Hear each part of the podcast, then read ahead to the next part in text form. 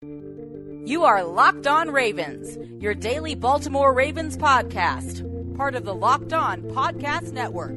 Your team every day.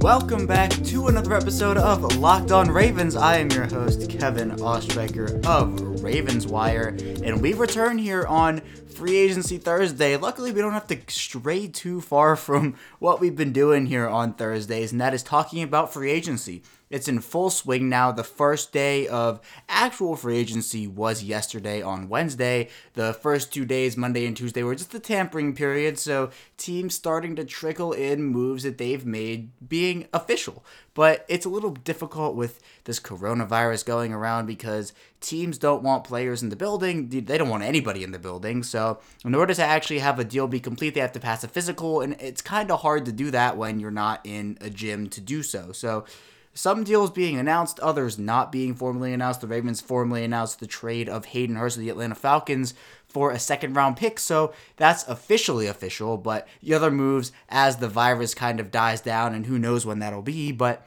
as the virus dies down and as time goes on, the deals will be announced. So the Ravens have reportedly acquired Calais Campbell and have reportedly signed Michael Brockers and have reportedly re signed Justin Ellis and Jihad Ward. So those moves will be made official in time. But today we're to just talk about free agency. What happened yesterday on Wednesday? A couple big moves happened. A few former Ravens now with different teams. So we'll get into what that means for you know, those players and the Ravens in general. Plus, we're going to talk about if Jadeveon Clowney is still a realistic option for Baltimore now. Depending on when you're listening to this, Jadeveon Clowney could sign at any possible moment, but at the moment, Clowney is still not signed by any team. So we're going to get into whether he is still a realistic possibility for Baltimore, and then finally in the third segment, going over some options that still could be available for Baltimore as we kind of gear towards the end of the you know top tier expensive free agents and kind of get down into the bargains. So talking about those guys, but again, depending on when you're listening to the show, it, people could have been signed, people could have been released, so there are more guys. So again, there's a lot to digest and a lot of moving parts going around. So with all that being said, let's just jump right in. But before we do that, again, be sure to tell your friends where to find us, where to listen. You know the drill Apple Podcasts, Google Podcasts, Spotify. Follow our Twitter accounts at Locked On Ravens and my personal account, of course, at Chaos Striker 34. So with all that being said, let's jump right into it. And there were a lot of moves made yesterday. Of course, the big one two days ago, Tom Brady reportedly becoming a member of the Tampa Bay Buccaneers. A move that it's so hard to imagine Tom Brady in any other uniform but the Patriots. Go on Twitter, go on Instagram, go on Facebook. Go look at the pictures of Tom Brady photoshopped in a Tampa Bay uniform. You might have to wash your eyes out after. It's just the weirdest thing in the world for me to see. But all right, jumping in. The Jacksonville Jaguars trading Nick Foles to the Chicago Bears for a compensatory fourth round draft pick. And this is a big move for both Jacksonville and for Chicago. Chicago obviously looking for a quarterback, Mr. Trubisky not really doing it right now, but uh, Nick Foles coming in on a, on a big contract, and that was the reason why Jacksonville decided to move on. I think that they really believed in Gardner Minshew this entire time, and they're saying, yeah, look, we're not going to trade Nick Foles. We're not going to do this because we believe in Nick Foles. We want the right price for Nick Foles. But in reality, they were kind of, all right, I think it's time to move on. Nick Foles obviously did not work out in a Jacksonville uniform. Has had success in Philadelphia and not anywhere else. So it'll be interesting to see whether Nick Foles can turn it around in Chicago. This also means that that's a destination where Cam Newton and Andy Dalton are no longer options. So does Andy Dalton get traded to New England? Does Cam Newton get traded to New England? The Denver Broncos are moving on from our buddy Joe Flacco. So does Joe Flacco sign a cheap deal with the Patriots to become their guy for a year, and then do the Patriots maybe draft a Trevor Lawrence or maybe Justin Fields? You know, it's a moving situation in New England. So this move, Jacksonville trading Nick Foles to Chicago, it actually has implications in other places other than those two teams. I mean, the Jaguars in full rebuilding mode right now. Their picks, they have two first round picks, a second round pick, a third round pick, three fourth round picks, two fifth round picks, two sixth round picks, and a seventh round pick. And aside from that, they also have two first round picks in 2021. They are stocking up. It's been an interesting ride for Jacksonville. I mean, that 2017 defense was, oh my God. Dominating. But now it's just been a roller coaster. You know, Blake Bortles didn't get it done. Then Nick Foles didn't get it done. So whatever it may be for Jacksonville, they are in full rebuild mode, and that is not going to change. The Ravens will face them in 2020, so hopefully that's going to be an easy win where Baltimore will not play down to their opponents. Leonard Floyd, who seemed to be an option for Baltimore at the outside linebacker position due to his ability to maybe drop back in coverage, he signed a one year, $10 million deal with the Los Angeles Rams. Maybe a guy who the Ravens could have taken a flyer on. They really liked him coming out of the draft when he was drafted by the Bears.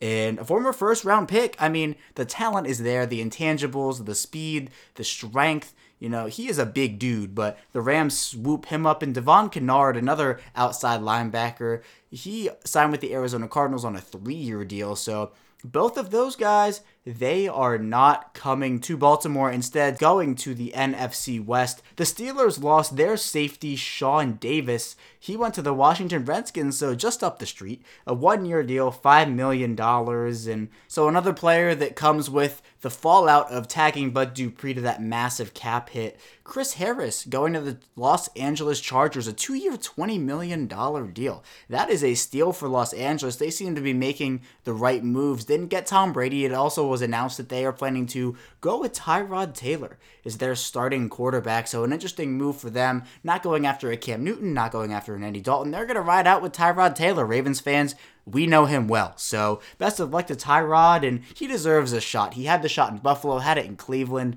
and just another opportunity, another stop for Tyrod Taylor. So, good for him. Malcolm Jenkins getting released by the Eagles and then signing with the New Orleans Saints back to where he was drafted in the first round all those years ago. Four years, $32 million, 16 and a quarter million guaranteed. Good money for Malcolm Jenkins, still a very solid player. A lot of surprise cuts in the NFL too. Josh Kline got cut by the Minnesota Vikings. A very capable guard. We'll get into him in the third segment. Eric Reid cut by the Carolina Panthers. So a lot of things going on on the cut mill.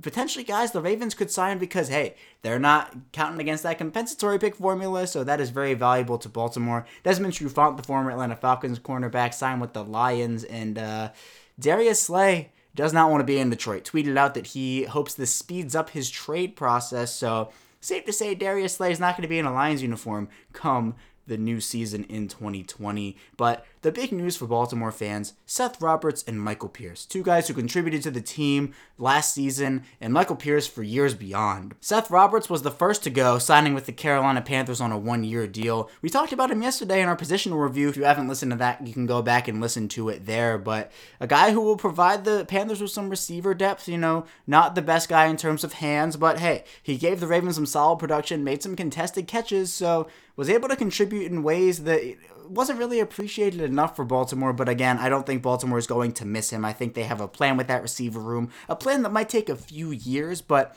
overall, Baltimore, I think, has that plan. And then, second, Michael Pierce after the Ravens got Calais Campbell, after they got Michael Brockers, it was the writing was on the wall for Michael Pierce, and he signs a three-year, twenty-seven million dollar deal with the Minnesota Vikings. Now that's just three million dollars less than the Ravens gave Michael Brockers. I think that just makes the Michael Brockers deal look even better for Baltimore. But Michael Pierce, a guy who had three and a half sacks for Baltimore throughout his entire career, 151 total tackles. A guy, just a massive human being, six feet, 340 pounds. I mean, you're not moving him off the ball.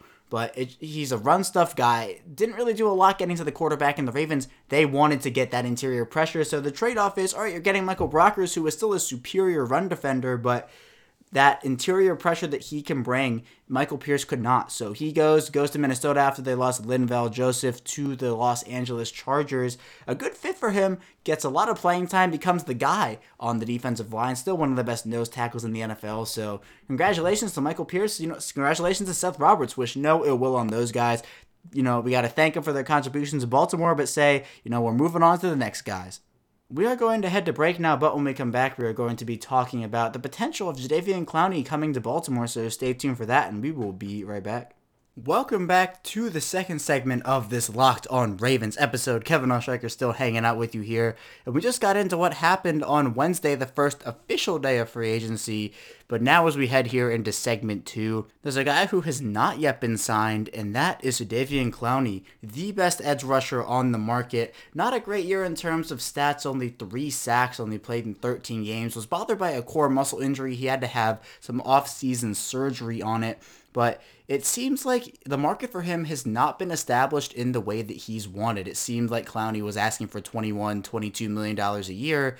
He's not even getting offers in the 20 million dollar range apparently. So the market not what he has wanted and the rumor is that he is willing to take a short-term deal here, something that I believe the Ravens could potentially be interested in here, but they have to be smart with it. If they decide to sign him to a three, four year deal worth, let's say the market isn't what it is for Clowney, which is the report. If you give him 17, 18 million dollars over three or four years, you are severely hindering your ability to sign guys like Ronnie Stanley, Marlon Humphrey. You're gonna have to sign guys like Lamar Jackson really later on, and Marquise Brown. You're gonna have to Marcus Peters' extension's up in three years, so you have to keep that in mind when you're giving Jadeveon Clowney a huge, you know, four year deal like that. But on a one, two year deal, the Ravens are in win now mode. The Calais Campbell deal, Calais Campbell is not going to be around forever, right? The Brandon Williams not going to be around forever. There are some guys on that roster. It's a relatively young roster, but I mean, Calais Campbell right now is their best defensive lineman. There is no doubt about it. But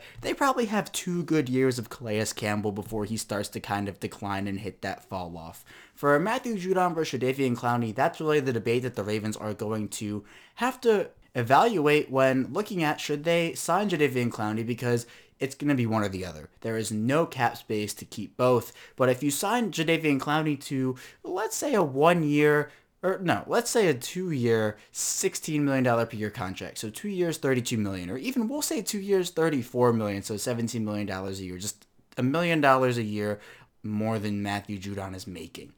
Then you're able to trade Matthew Judon for, let's say, a second round pick or the very worst case scenario, a third round pick. The difference between Jadeveon Clowney and Matthew Judon in 2019 was the quarterback hits. I mean, the sack numbers, obviously, Matthew Judon had 9.5 compared to Jadeveon Clowney's 3, but that number is a little skewed because Jadeveon Clowney was being double teamed on most of his snaps, but was still winning it at the point of attack. Jadeveon Clowney, however, only had 13 quarterback hits, while Matthew Judon had 20 more at 33. And that is that's big. I mean, you have to look at that and say that's a pretty big difference. When you look at Matthew Judon, Jadeveon Clowney, we talked about it all year. Matthew Judon had an immense amount of pressures. He just wasn't getting the quarterback down to the ground as much as, you know, uh, Khalil Mack does it, or Von Miller does it, or TJ Watt. Those are just the guys off the top of my head. But you look at Matthew Judon, the, the production is there. It's just not translating into quarterback sacks. If he can improve just that little extra bit to get the quarterback down on the ground, you could easily see him have a Za'Darius Smith type level rise. And then you're getting him for that $60 million a year, which really ends up being a bargain if you're getting 13, 14 sacks out of him. For Clowney, it's a little different because they're different players. Clowney isn't as adept at dropping back into coverage. You know, both set the edge well, but you have to look at the player and you have to look at the circumstance. The Ravens have Matthew Judon. Matthew Judon likes it in Baltimore. He likes his teammates. Does Jadeveon Clowney come in and not understand the system? Does Jadeveon Clowney come in and not mesh with the team? The Ravens might stick out and play it safe here because, look, you don't break up a 14 and 2 team and just you say scrap it we're going with something completely different here you know you can trade you can wiggle you can do all this different stuff with the roster but in the end, these are the guys who got you to a 14 and 2 record. Those are the guys who showed that with the production, with, with the chemistry, it's possible. If you put Jadeveon Clowney on there and trade Matthew Judon, you know, honestly, I'm not opposed to doing either. I am not opposed to keeping Matthew Judon. I am not opposed to trading Matthew Judon. If it means Jadeveon Clowney comes in, then so be it. That is totally all right with me. But you have to understand that, you know, breaking up that tight end room by trading Hayden Hurst, it hurts a little because that tight end room is what made the Ravens so potent. Now you're bringing in Charles Scarff, and Charles Scarff could be the next coming of Rob Gronkowski, right? Who knows? But he also could be less than Hayden Hurst was. So it's that risk, you know. Michael Pierce, you know, does Michael Brockers come in and do a better job? I personally think so, yes. Does starting Calais Campbell over Chris Wormley increase your chances of getting to the quarterback and playing better defense? I think so, yes. But you have to see with Matthew Judon versus Jadeveon Clowney, it's really a win-win for Baltimore. If you keep Matthew Judon, it's a win because you're keeping one of your guys who helped you to that record, helped you to the playoffs, helps you to the best record in franchise history, and has the opportunity to improve. But Jadeveon Clowney, if you sign him as a free agent and then trade Matthew Judon, you're getting the compensation for Matthew Judon. You're getting a second-round pick, ammo to move up in the draft, ammo to move back in the draft. A lot of different possibilities could happen there, but you're also getting a proven player on a two-year deal that will expire, and if he keeps getting hurt, then his value will go down. If he really impresses and helps you in a Super Bowl, then you get that value that you got and you're not complaining. So overall, the Ravens, it's a decision to make. And personally, if I had to guess, I think the Ravens are going to opt to keep Matthew Judon. If the Ravens trade Matthew Judon and don't have a contingency plan, it won't be the best look for them because they need a veteran on that roster to to kind of guide the young guys, to guide Jaylon Ferguson, to, to guide Tyus Bowser. I personally think the Ravens should bring back Terrell Suggs. I think that would be phenomenal and quite the homecoming story, let me tell you. But with Matthew Judon, you know, I think that they have something special. You know, people didn't believe Za'Darius Smith was going to have that breakout season when he signed with Green Bay. They said, oh, four years, over $60 million. Oh my God, right? That is terrible. But look what he did. You know, with that extra year, with that extra push, you know, coming off a career year for Matthew Judon and sacks, he could push himself to the next level. And I fully believe that he is capable and is possible of doing such a thing. But then again, if you trade him, you you get the asset, you get the cap space. Maybe you go out and you have the cap space to sign Jimmy Smith. You can go out and sign a few other mid-tier, not great, but mid-tier free agents. But at this point, who's still there for them to sign? There are a few, and we'll talk about them in the next segment coming up here. But you look at that and you say, Matthew Judon is liked in Baltimore. Matthew Judon has produced in Baltimore. Matthew Judon is a homegrown talent in Baltimore the Ravens don't want to give up on that. I know Matthew Judon doesn't want to give up on that. You know, he's excited to be in Baltimore, posting on Instagram, posting on Twitter, you know, very involved. So I think that you know, people are underestimating and undervaluing Matthew Judon. They say, all right, we should trade him because $16 million. Oh, we want the cap hit to sign someone. Well, to sign who? Jadeveon Clowney and Emmanuel Sanders, Robbie Anderson are really the only three guys who I can see who would command that type of cap hit. So it's looking more and more likely that the Ravens are going to keep Matthew Judon. I do think that that's the right move for them. But then again, if they end up deciding to trade him, will not be opposed to it and you know just roll with the punches there because if he does decide to get traded and he has that breakout season then the Ravens took a gamble and that's what you have to do in the NFL you have to take gambles and say all right well we have a player here hasn't produced to the best of his ability, but we know he could do something. Maybe the change of scenery does it. Was that what happened with Za'Darius Smith? We'll never know. But with Matthew Judon, I think he can put it together in Baltimore. It's just a matter of sticking with him long enough to find out. We're going to head to our final break now, but when we return, we're going to be talking about some more free agents that Baltimore could potentially go after, the scraps. So stay tuned for that, and we will be right back. Welcome back to the final segment of this Locked On Ravens Free Agents, the Thursday edition episode. Kevin Oshak is still with you.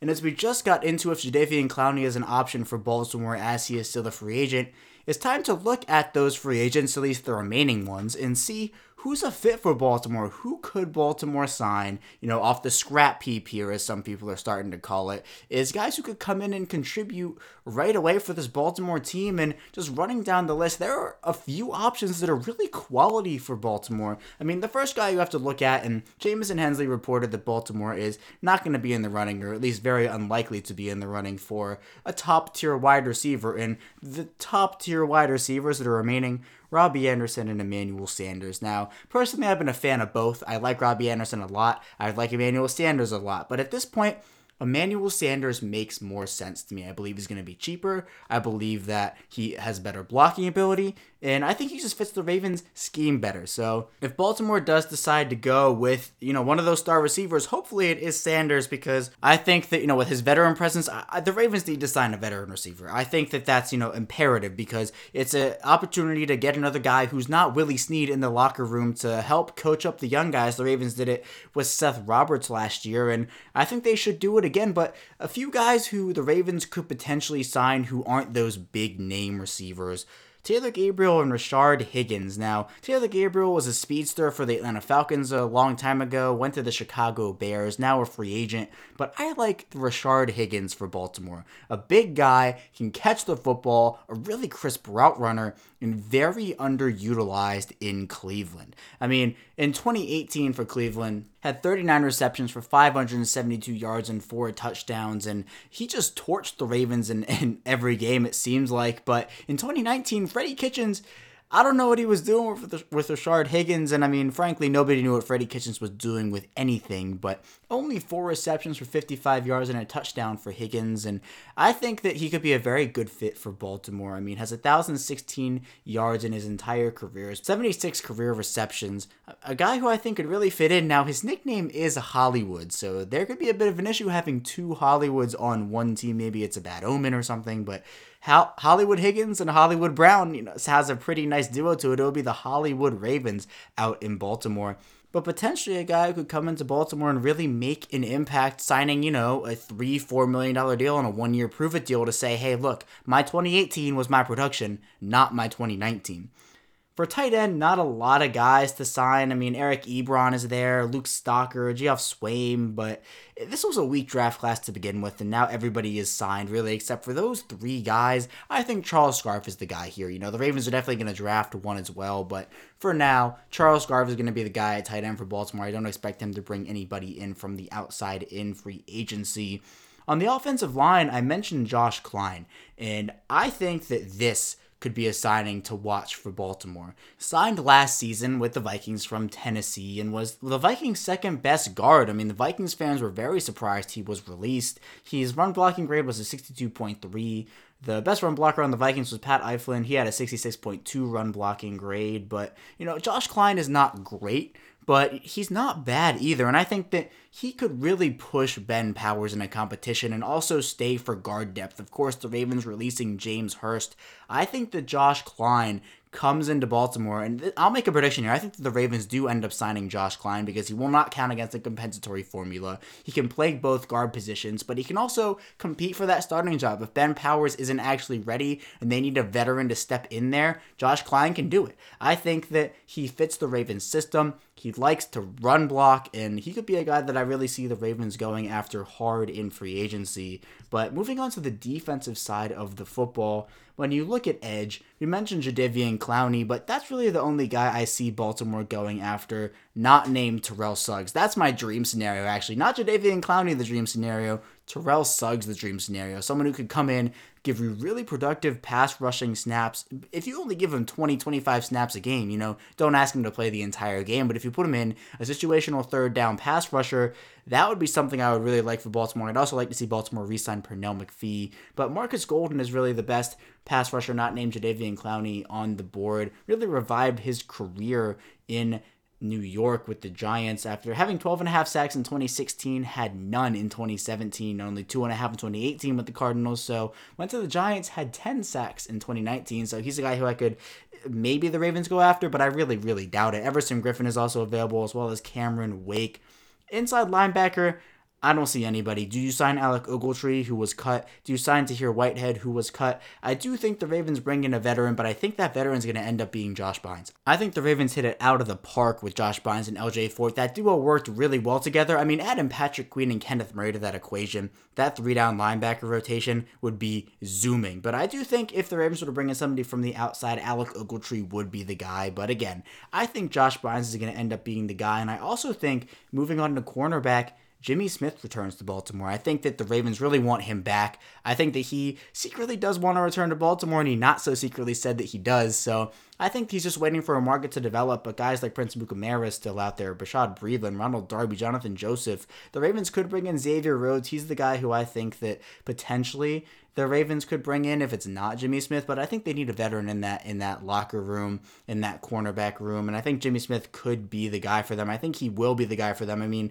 Logan Ryan is really the best cornerback still available. We just talked about Chris Harris in the first segment, only two years, twenty million dollars. I know Jimmy Smith was probably looking for that Josh Norman money, that eight million dollars, seven million dollars, but you could see Jimmy Smith potentially returning to Baltimore one year, five million dollars, two years, eleven million dollars. I would take Jimmy Smith and snatch him up at that price. That's all I have for you guys today. When we get back tomorrow, we're going to be talking about more free agency, more exciting times to be a Ravens fan, so stay tuned for that. And I will see you tomorrow.